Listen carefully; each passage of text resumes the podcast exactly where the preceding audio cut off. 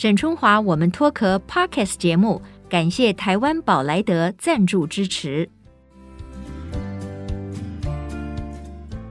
Hello，今天比较特别，因为呃，我们发现最近其实社会上有很多很喧腾的事情，然后人心很不安，然后我们也在新闻当中呢，呃，也非常遗憾的看到了有我们熟悉的艺人朋友，呃，可能长期以来的心里的不愉快、不开心，呃，竟然呢这个意外的离开大家哈，让大家心里呢都非常的这个难过。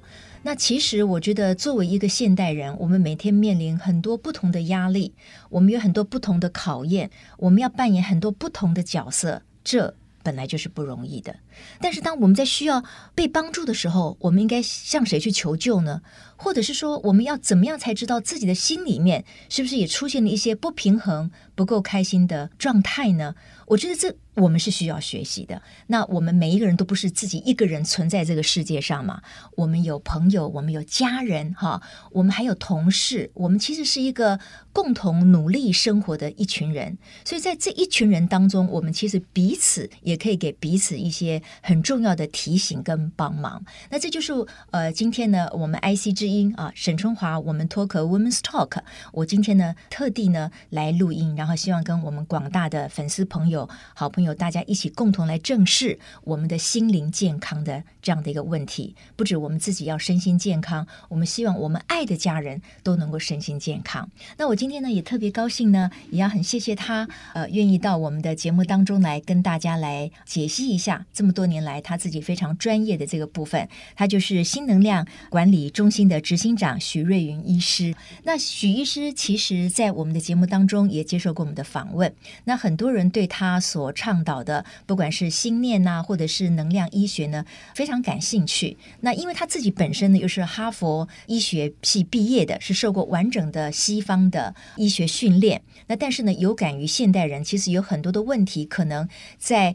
一个单一的西方的训练里面没有办法非常完整的去医疗，所以他自己呢就开发了很多不同的，应该是综合性疗法，是心心理的，然后有中医的，然后还有当然还有他原来的西医的一个很强烈的这个背景哈。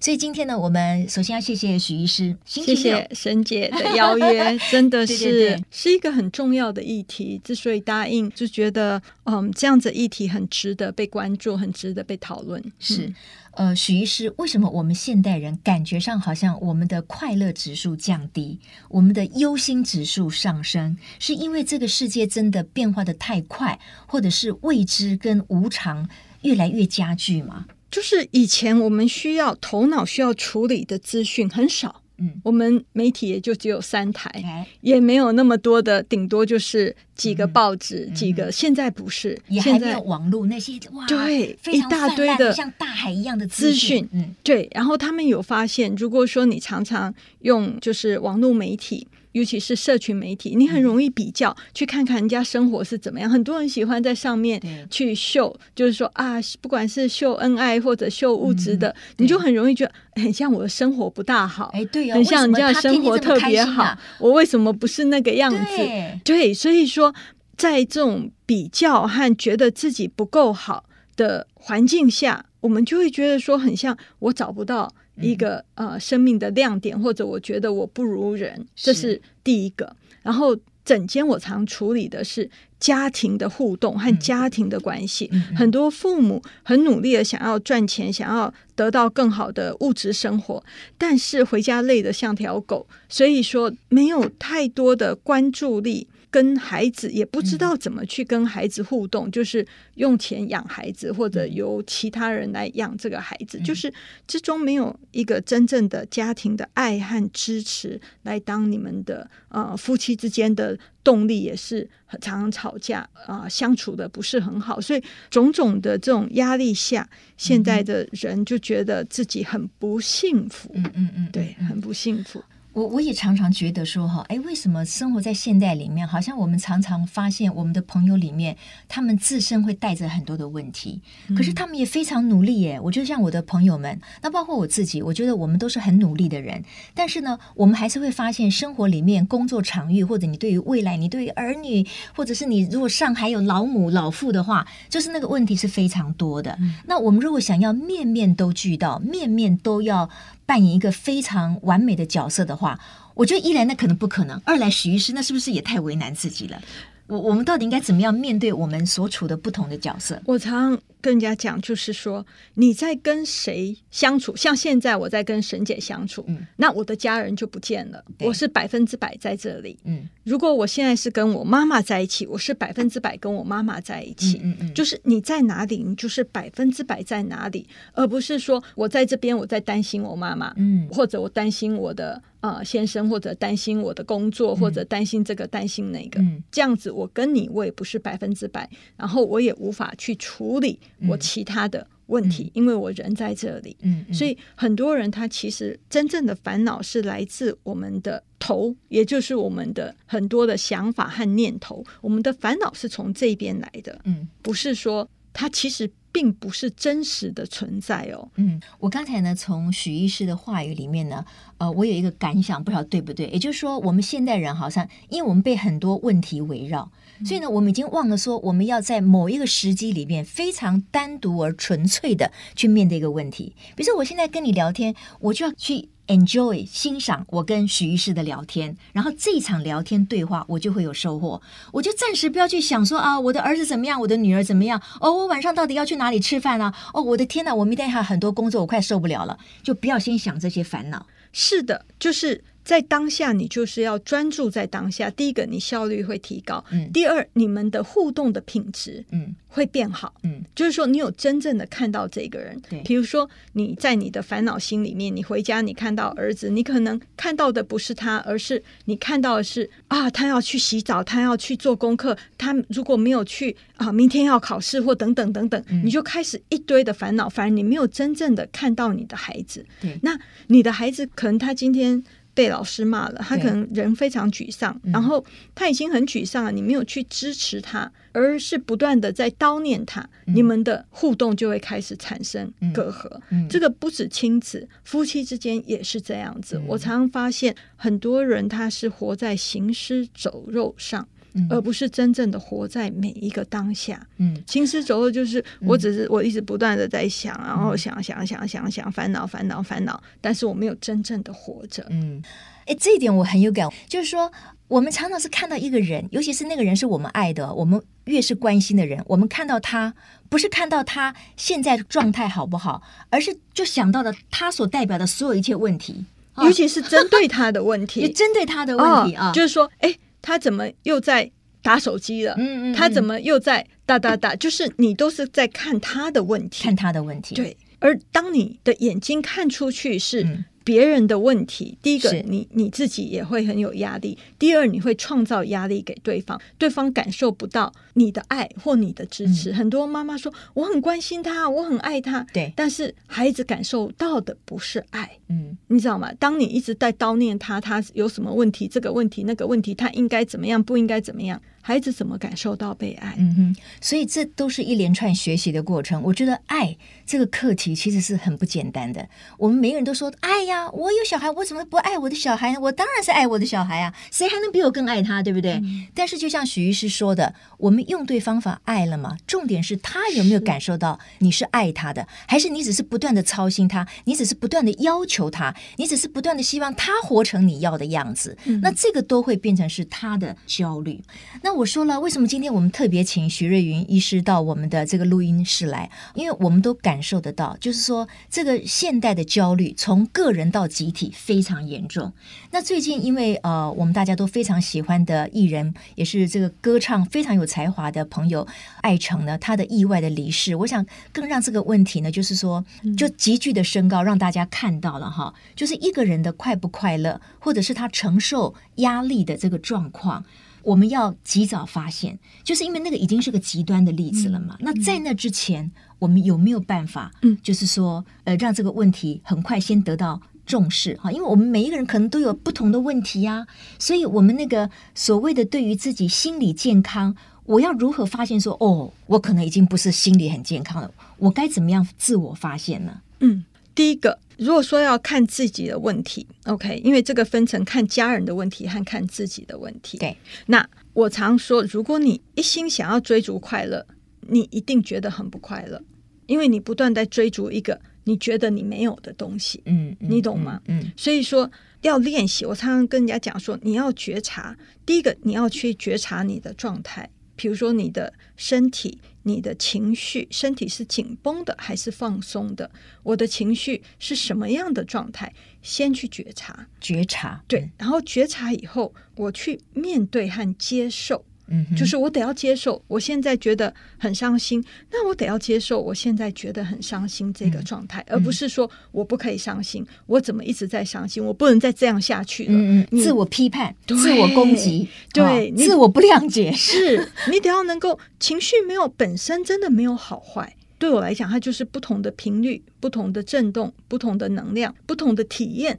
有些情绪你会觉得特别喜欢，这是人类的好恶问题。对啊，我们喜欢开开心心的啊。有些情绪压力啊，不大喜欢。对，不就是这样而已。嗯嗯嗯。事实上，他会开心，一定是有不开心在互相对照，不是吗？嗯。你不可能永远开心，不然你就不会有开心这个东西。对对。你你知道吗？它是比较来的。嗯嗯嗯。所以你会有各种不同的情绪起伏。那我常跟人家讲，不管你遇到什么样的情绪或者什么样的逆境，你要学习的第一件事，觉察到它，然后接受它，然后打开，就是把你的身体，因为当我们的身体这样子展开，就是手臂往外翻转，OK，嗯嗯、把呃手臂翻转过来，然后跟生命说：“嗯、来吧，嗯、来吧，嗯、欢迎。嗯” OK，不管是什么样子情绪体验，什么样逆境体验，我们只要愿意去面对。和接受他，来吧，欢迎。然后你就会发现，哎，我这个情绪开始变化了。嗯哼，开始很多时候我很高昂的情绪，可能就开始慢慢的下来，嗯、回归到它应有的平静，因为我接受了。嗯、然后一旦我平静下来，我比较会有智慧去处理。嗯，OK，可以处理的我就处理，不可以处理的我们就暂时把它放下来。嗯嗯，对。那许医师，你刚才提到，就是说，我们人可能会有很多不同的情绪，当它发生的时候，可能我们就接受它吧。可是呢，我又想到另外一个，那不是常常说我们要保持一个正念正向吗？所以你看哦，我有些朋友，有的时候包括我自己，就说当那个不好的念头，或者是我们觉得，哎，那个人怎么骂我了？他怎么这样批评我？我很生气，对不对？我们岂不是应该压抑这种不好的念头，我们不是常常都要保持正念正向吗？所以这个部分，我们到底应该怎么样去安抚自己的情绪？嗯，其实正念和正向是两码子事。正念是指专注在当下，不带批判，不带分别，这个叫正念。那正向是一般人讲的，就是正向思维或负向思维。我把它贴一个，事实上，所有的念头都没有真实性。今天你想想看，我可以想。我很漂亮，欸、或者我可以想我很丑，嗯，但是我永远是我，对，我不会因为我想我比较漂亮，我就是比较漂亮，或者我想我很丑，我就是比较丑，不会，我永远是我。我也可以想我是一根香蕉，我是一个蘑菇，OK，我可以想任何东西，嗯，我可以想我今天是一个白雪公主或什么，想法就只是想法，没有真实性。所以当你浮现我是一个废物，我很没有用，因为。很多人会这样子去批判自己，甚至很多父母会这样子去骂自己的孩子。嗯，当你浮现这个我没有用，我是一个废物。如果你不断的钻牛角尖进去的话，嗯，你会不断的打压自己，打到自己甚至完全无力。所以你要学着，在你有这个念头，我要先觉察，我有我是一个废物的想法，不是我是一个废物。嗯哼，OK，而是这个想法出来了，你要把你跟想法之间分开来。对，嗯、你一旦可以把它分开一个区别的时候，你的心情，你只要看到想法没有真实性，OK，我有这样子的一个想法冒出来、嗯、，OK，好，我就是有这样的想法，代购、嗯、就是、嗯，但是等一下他可能就消失了，呃，就不理会，不代表我真的是个废物，因为我这这两个是两码子，是两码的事，意思的意思是这样，想法是想法，嗯，不要把想法当做它是真的，嗯哼，OK，我有这样子一个念头冒出来了。嗯我就区分开来，你区分开来的时候，你比较不会一直跌下去。OK，好，那那我知道许医师就是说，在你面对很多的病人，因为你的病人也是各种疑难杂症啊，有心理上面的，也有很多是实际上身体出的状况，甚至是很重大的状况的哈。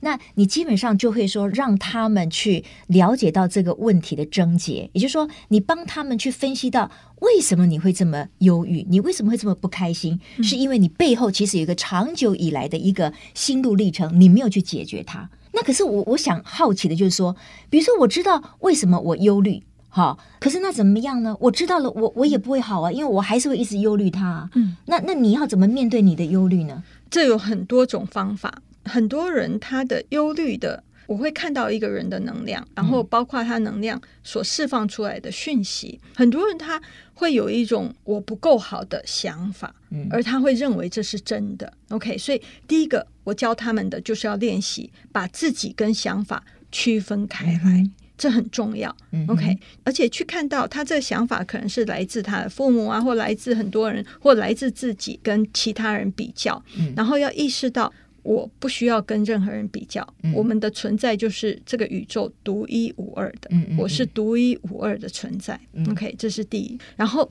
你要看到自己的价值。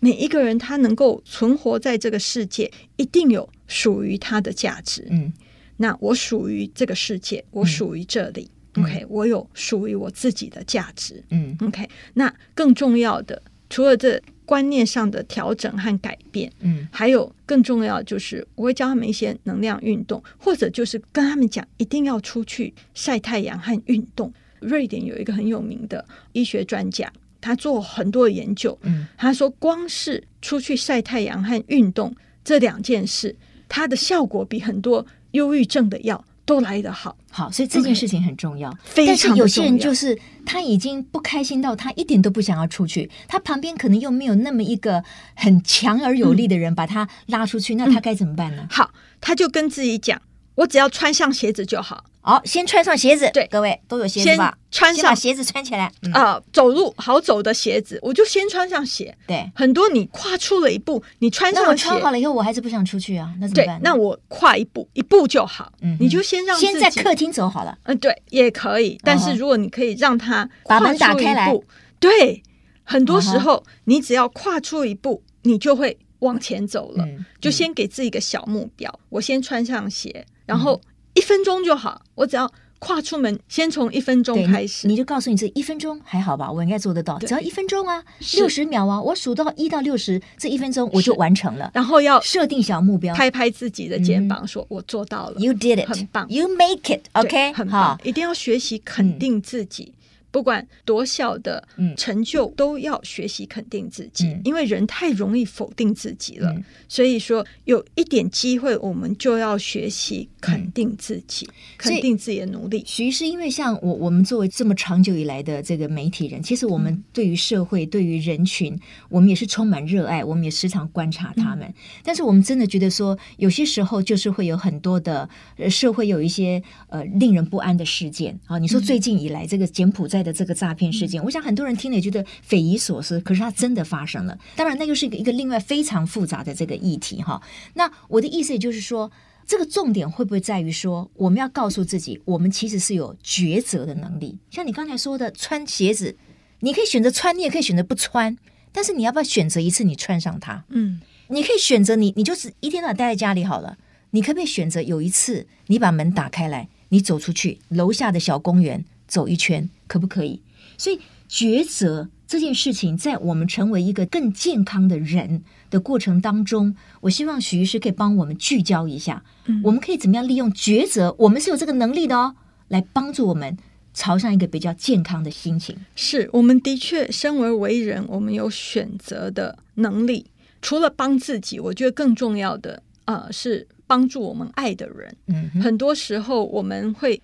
去指责我们爱的人说，你怎么不多动一动？人家医生都说你要多出去动，你为什么不出去动？像这样子的指责方式，只会让人家更无力。对，OK，所以更好的方式，我好像也会犯同样的错误，因为我们常常看到旁边的家人有点不顺，说：“哎，你应该怎么样怎么样？”我觉得这人之常情哎，怎么办？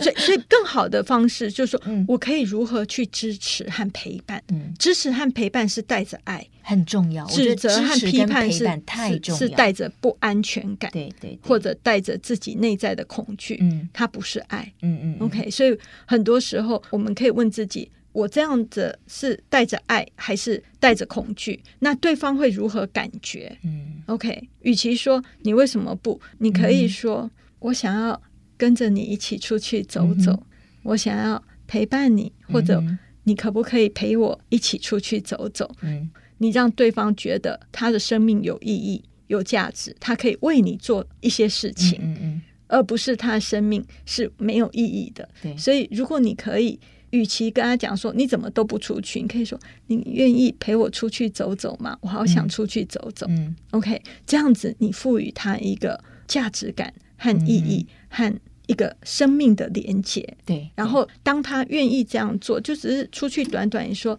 谢谢你陪伴我，我好开心。嗯，OK，就是你对我是重要的。嗯，我处理过很多孩子想要自杀的问题，那这些孩子。他们之所以没有选择，很多孩子之所以没有选择去自杀，是因为他知道他爸妈会伤心，嗯、他爸妈很爱他。对，很多孩子他感受不到父母的爱和支持。嗯、你我们就说啊，孩子怎么可能？我我都为我孩子付出牺牲那么多，啊、他们怎么可能没有感受到？对，你是怎么去？跟他互动的，比如说孩子很晚回家，嗯、如果你就破口大骂，你干脆死在外面好了，哎、你干嘛那么晚回家？嗯嗯，就是你开始骂他，和开始让他觉得很糟糕，或者他是一个废物。嗯、我们家里没有你比较好，孩子如何感受到被爱？嗯嗯嗯，OK，好。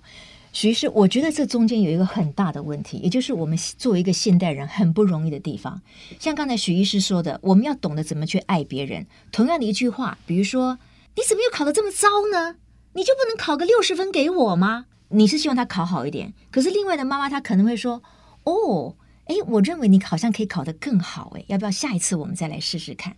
你刚才给我的感觉就是说，同样我是要求同一件事情，可是我的出发点跟我表现，或者我有没有真的那么的爱你？其实对方是感受得到的，嗯，好，但是我觉得问题来了，就是天哪！可是我自己已经很累，我也很忙了，谁又来照顾我的情绪呢？我又要这个在各种的语言啦，或者是要求啦，爱我的家人啊，有啊，我帮他们煮三餐啊，我帮他们洗衣服啊，烧饭啊，你还要教我说怎么样去苦口婆心的告诉他们，呃，要感受到我的爱。天哪，那那谁谁来让我感受一下他们爱我呢？嗯，这很重要，嗯，我觉得同样。如果说是家长带孩子来，我也也会要求家长先照顾好自己，就是不过度牺牲。因为你的过度牺牲，你会成为一个怨妇或怨妇，而且他自己就开始不开心了。是，他又成为另外一个需要被担心的对象了。而你没有做一个好榜样，嗯、怎么去爱自己的好榜样？嗯、爱自己从来不是自私，他是自我负责。嗯，很多人都觉得说我不能爱自己，因为很自私。事实上，他是自我负责。我负责好我的身体，嗯、我负责好我的情绪，嗯嗯、我负责好我自己。嗯、所以说，当我不想做饭或者我很累的时候，我也可以请求家人一起来投入。这个就是家人也需要感觉到他们对这个家有贡献。嗯、但是我在邀请的时候，我不能带着怨念。对家人他很愿意投入，如果你用的方法是对的。嗯 OK，用好的方法，而不是用让人家很气馁，觉得自己很废、很没有用。对，对，对，所以要去看别人怎么对我，都是我教出来的。嗯，OK，就是我怎么去去说，或者我怎么去做，会引来各种不同的回应和反应。嗯嗯嗯。嗯嗯嗯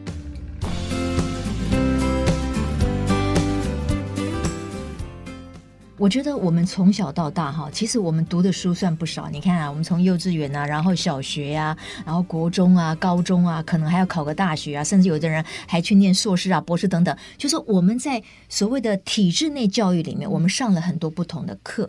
但是唯独我们没有在这个成长的过程当中真正去上一个生命的课，嗯，可是生命又是每天跟我们息息相关的。嗯、我自己也会有一种困惑，就说生命本身有这么多的考验，我们需要做一个身心灵很平衡的人。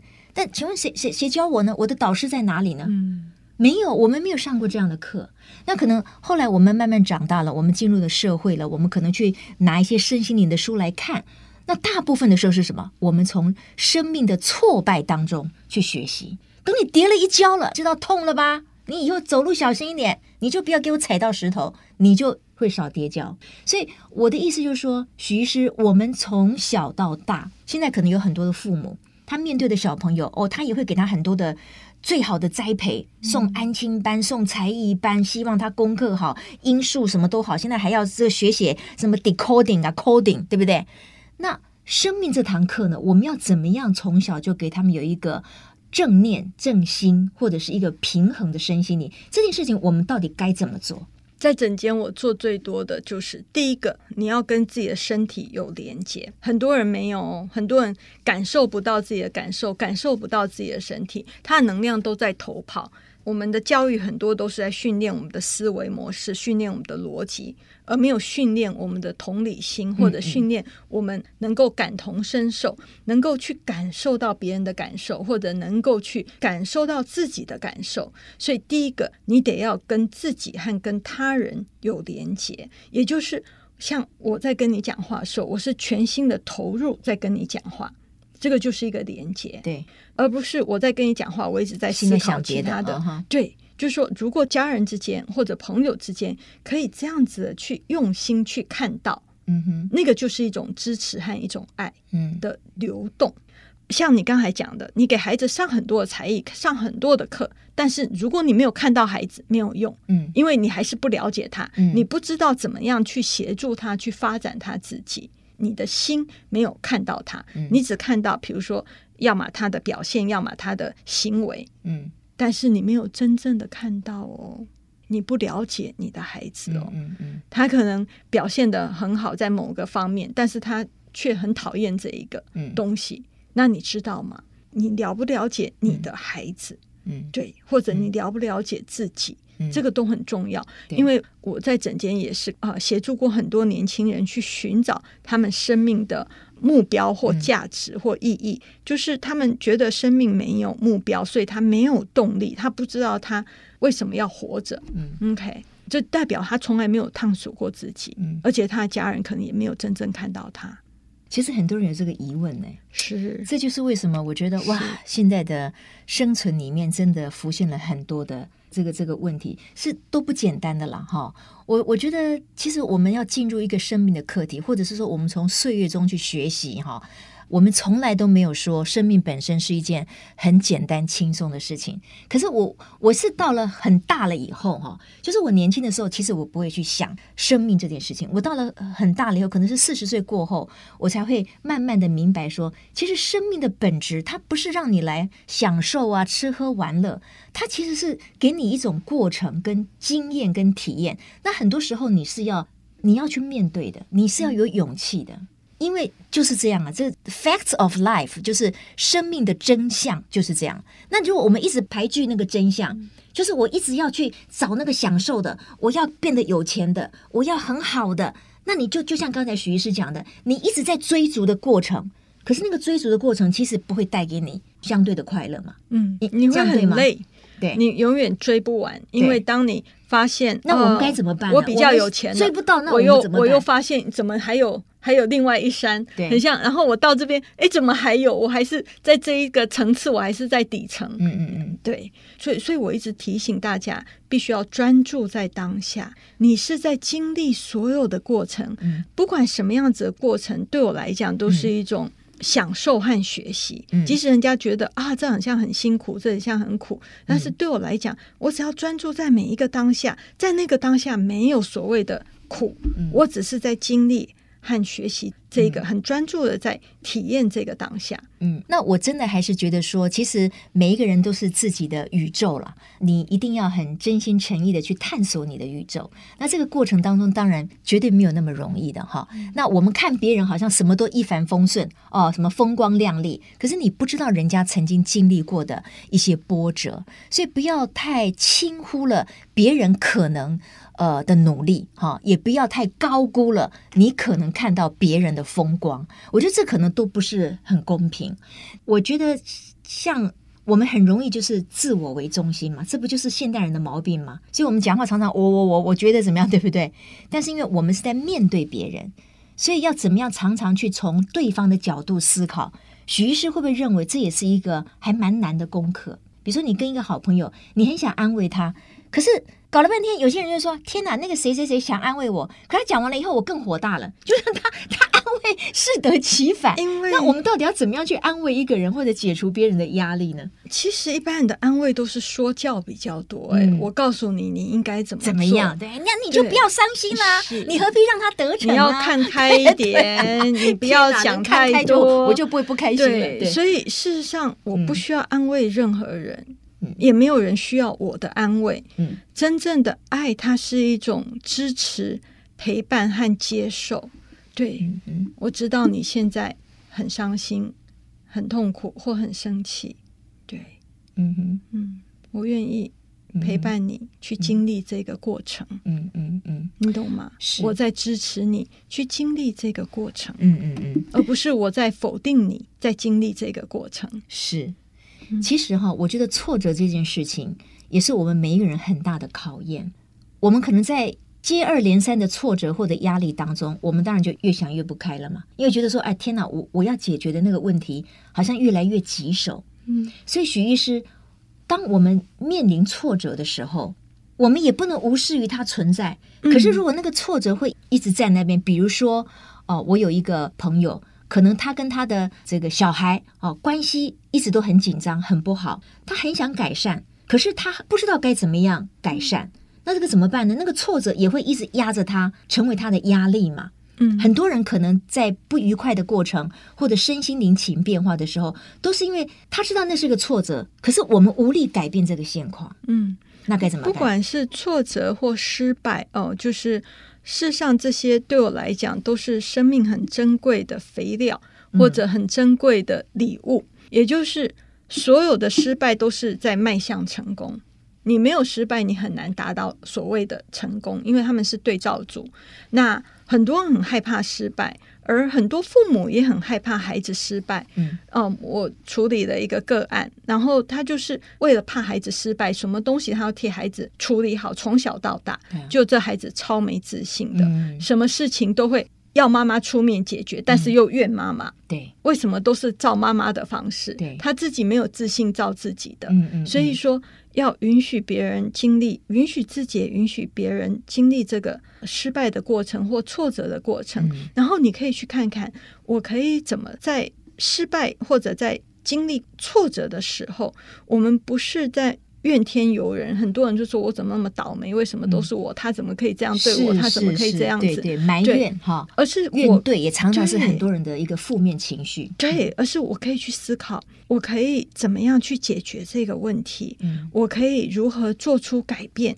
我无法改变别人，但是我肯定可以调整和改变自己，去影响别人。所以，可能是我说话的方式，我或许需要调整，或者我请求的方式，就像在讲。个人感受的时候，嗯、事实上以我开头比以你开头，嗯，来的好很多。嗯、就是我觉得很伤心，而不是你让我很伤心，或者你让我很生气。嗯、你怎么可以让我那么生气？你总是犯同样的错。对，我跟你讲了半天，你总是不听。对，就是以我开头。这个就是以我来做开头，就是、嗯、这是我的责任，嗯、我的情绪要记得，我的情绪是我自己的责任，嗯，我生命的经历也是我自己的责任。那我可以如何去做不同的调整？这个就是学习的过程，嗯、去看看他如何的，它会发生什么样子的变化或改变。嗯而不是说我一直走同样的路，用同样的方法，我期待有不同的结果，这是不可能的。嗯、面对生命的挑战，我就试试看。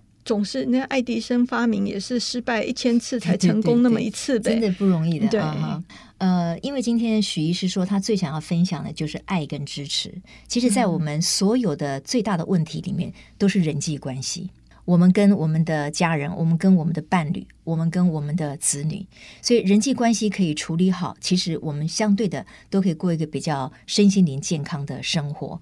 那我我我也提供给大家作为参考。我觉得有一阵子哈，因为我有一个同学，他也非常喜欢研究身心灵方面的东西啊，他也博览群书。他有一次就跟我讲说，他认为在人的挫败里面有一个概念很重要，就是要臣服。这个就是呼应刚才许医师说的，你要接受。我们太多的不开心是来自于我们抗拒现况，嗯、我们不愿意接受。比如我就是个子不高啊，OK，我就是没有很漂亮。比如我我现在就是不是大富翁，我就是一个不喜欢读书，我的学历就是没有很高。就是我们不断的去抗拒，事实上现实的一些东西。那这种抗拒，如果我们又不会去改善它的话，那他就会变成是另外一种的负面情绪来压垮自己。所以他许医师说接受。好，那在这个西方的心理学里面呢，他说 surrender，surrender 其实他说是投降，其实我们中文一个很好的翻译叫臣服，就是我臣服于你了，这可能就是我生命的课题。我接受它，全然的接受，全然的接受。我觉得这对我也是一个很大的学习。我今天也是分享我个人的 心路历程的成长，因为大家看我好像我什么都很顺利啊，我好像什么都很有自信，这是不可能的。每一个人有他自己的心路历程。那当我遇见我的挫败的时候，我后来觉得这是一个很棒的一个自我提醒，就是你接受它，臣服你的现况。好，不要老是觉得说，为什么那个人他没有这个状况呢？为什么他这个状况都比我好？为什么他什么都比我好呢？那怎么办呢？越来越不开心，而且你就没有一个心灵成长的机会。你怎么看待接受、臣服？第一个，不做任何的比较，就是对，但是好难，所谓所谓的好难。你看，你说我不够高。那要看你跟谁比，不是吗？是。如果说是有些人一定比你高，有些人一定是比你矮。比上不足，比下还有余，对不对？但是如果不是这个高度，就不是你。哎，你非得是这个高度。没错。如果我头不是这么大，我就不是沈春华。对，真的。如果你不是长这个样子，我大头娃娃嘛。人家人家一看到你就知道长这个样子。如果不是长这个样子，也不是你，不是我，对不对？所以说，我们人无法比较。你要先把这个比较的东西拿掉，要记得我就是这个宇宙独一无二，必须要像我这个样子才会是我。然后每一个人真的来到这世界有他的独一无二的特殊性，嗯、你要去找到自己属于自己的特殊性。对，OK，要学习去不只是接受欣赏自己，还要去。肯定、支持和发现自己，这很重要。探索，然后发现。对，没有一个人什么都比任何一个人好，不是这样子。对对，从来不是。嗯嗯。OK，所以你要去看到自己的特殊性，然后不比较。比较是一个很自我伤害和对我来讲是一个很。很没有智慧的事情，对对，这是一个很棒的提醒。但是这个功课也是超难的，因为我觉得我们生而为人哈，我们其实就有很多人性的地方，我们难免会比较，尤其是跟我们可能周边的好朋友，我们可能更容易就有比较心。但是为什么人生要有智慧？就是你要透过你的学习跟成长，你后来就会发现，就像许医师说的。其实去比较是最愚蠢的，带给自己不开心，对，又没有成长，那只是比较。对我来讲，你生命要学习去随喜他人，嗯，嗯，嗯，也就是你看哦，如果我的生命只剩下我的话，即使我的兄弟姐妹比我好，我都很不开心，嗯嗯嗯。但是如果我的比较对象是来自别人，邻居好了，那我又希望我的家人比邻居好，嗯。那如果我希望是，比如说同一个班级，我自己。在这个班级里面，我希望我是第一名。但是我的班级跟其他班级来比的话，我希望我的班级是第一名。嗯嗯。那我的学校跟其他学校又变成我的学校希望是第一名，嗯、你懂吗？比不完了，就是。你的心越来越大的时候，嗯、你越来越可以把别人当做自己的一部分的时候，嗯、你的生命没有所谓的谁比较好。嗯，你你会有谁比较好？一定是你的单位有多小。嗯，你的单位很大，像比如说台湾出去跟人家比赛，对，哇，那我的我的学校也不重要了。对，对对，我会替台湾。台湾最重要了。哎，对，所以你看，你的所有的设定都是 artificial，、嗯、对我来讲都是一个。框架一个概念，嗯、它没有真实性。嗯、所以，当你的单位很大，当所有人都是我生命的一部分，嗯，就是我的好朋友。所以，沈春华今天得奖了，天呐，我超开心的。嗯、不管我认不认识他，嗯、他是我们的骄傲。是就是你可以随喜别人，对对，而不是嫉妒别人。当你可以随喜的时候，嗯、第一个，你失去了比较的心态，嗯、你也。失去了计较的心态，或者嫉妒的心态，嗯，你的生命会很开心，不管发生什么事。即使发生在你所谓的别人身上好事，那也是你的一部分。嗯，我觉得这是一个很棒的提醒，嗯，就是呢，不要有那么大的分别心。嗯，当你看到别人他的可爱、成功啊，呃，或者是他的丰功伟业，哎，你会认为说，哎，他很棒，他居然可以做到这一点，好开心，好开心，以他为荣。哦，或许他的发明也造福了我们整个社会，那我也受惠在其中。嗯，就是把你的思考格局放得更大一点，也许我们那种比较心就不会老是陷入在这种对立的一种状态。哈，好，很棒。今天呢，因为我们的时间也差不多了，所以我要特别谢谢徐瑞云医师，谢谢，谢谢沈姐。呃，那我们并不希望，就是说社会上这么多努力的人，可是最终可能是因为一个关卡，他走不出去啊、呃，或者是没想好，然后呢，他可能牺牲了自己哈，然后也带给爱他的家人很大的痛苦跟伤害。我们希望在不断的学习、学习、学习当中呢，我们能够呃让这些类似的悲剧降低，然后我们可以共同迎向一个比较正向的、美好的、幸福的生活。我觉得接受，然后从我们现有的条件里面，我们不断的开放自己。就像徐医师的提醒，我觉得很棒，把别人的成就纳入来。你看到他成功了，那他如果是社会的正向的力量，那也是我们的社会之福。你的朋友成功了，哎。我以拥有这么一个朋友为荣，嗯，对不对？我觉得很棒，我可以交到好的朋友，嗯、表示我也是个不错的人嘛。嗯、所以 always 可以用很多方法来自我鼓励。今天节目的最后，要不要请徐瑞云医师鼓励大家，或者你觉得我们可以从什么样的实际的方法，让我们自己以及我们爱的家人朋友都可以有比较开心的、正向的，好面对挫折的生活？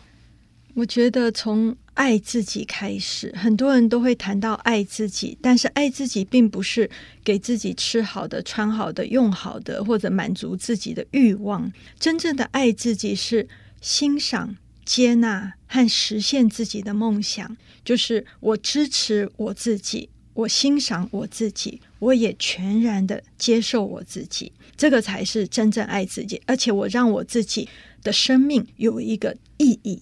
就是所谓的，我可以带给更多人的利益，或者我可以帮助更多人等等。我的生命是有价值的。对，对我来讲，这个就是爱自己。嗯哼，OK，希望我们大家都能够爱自己。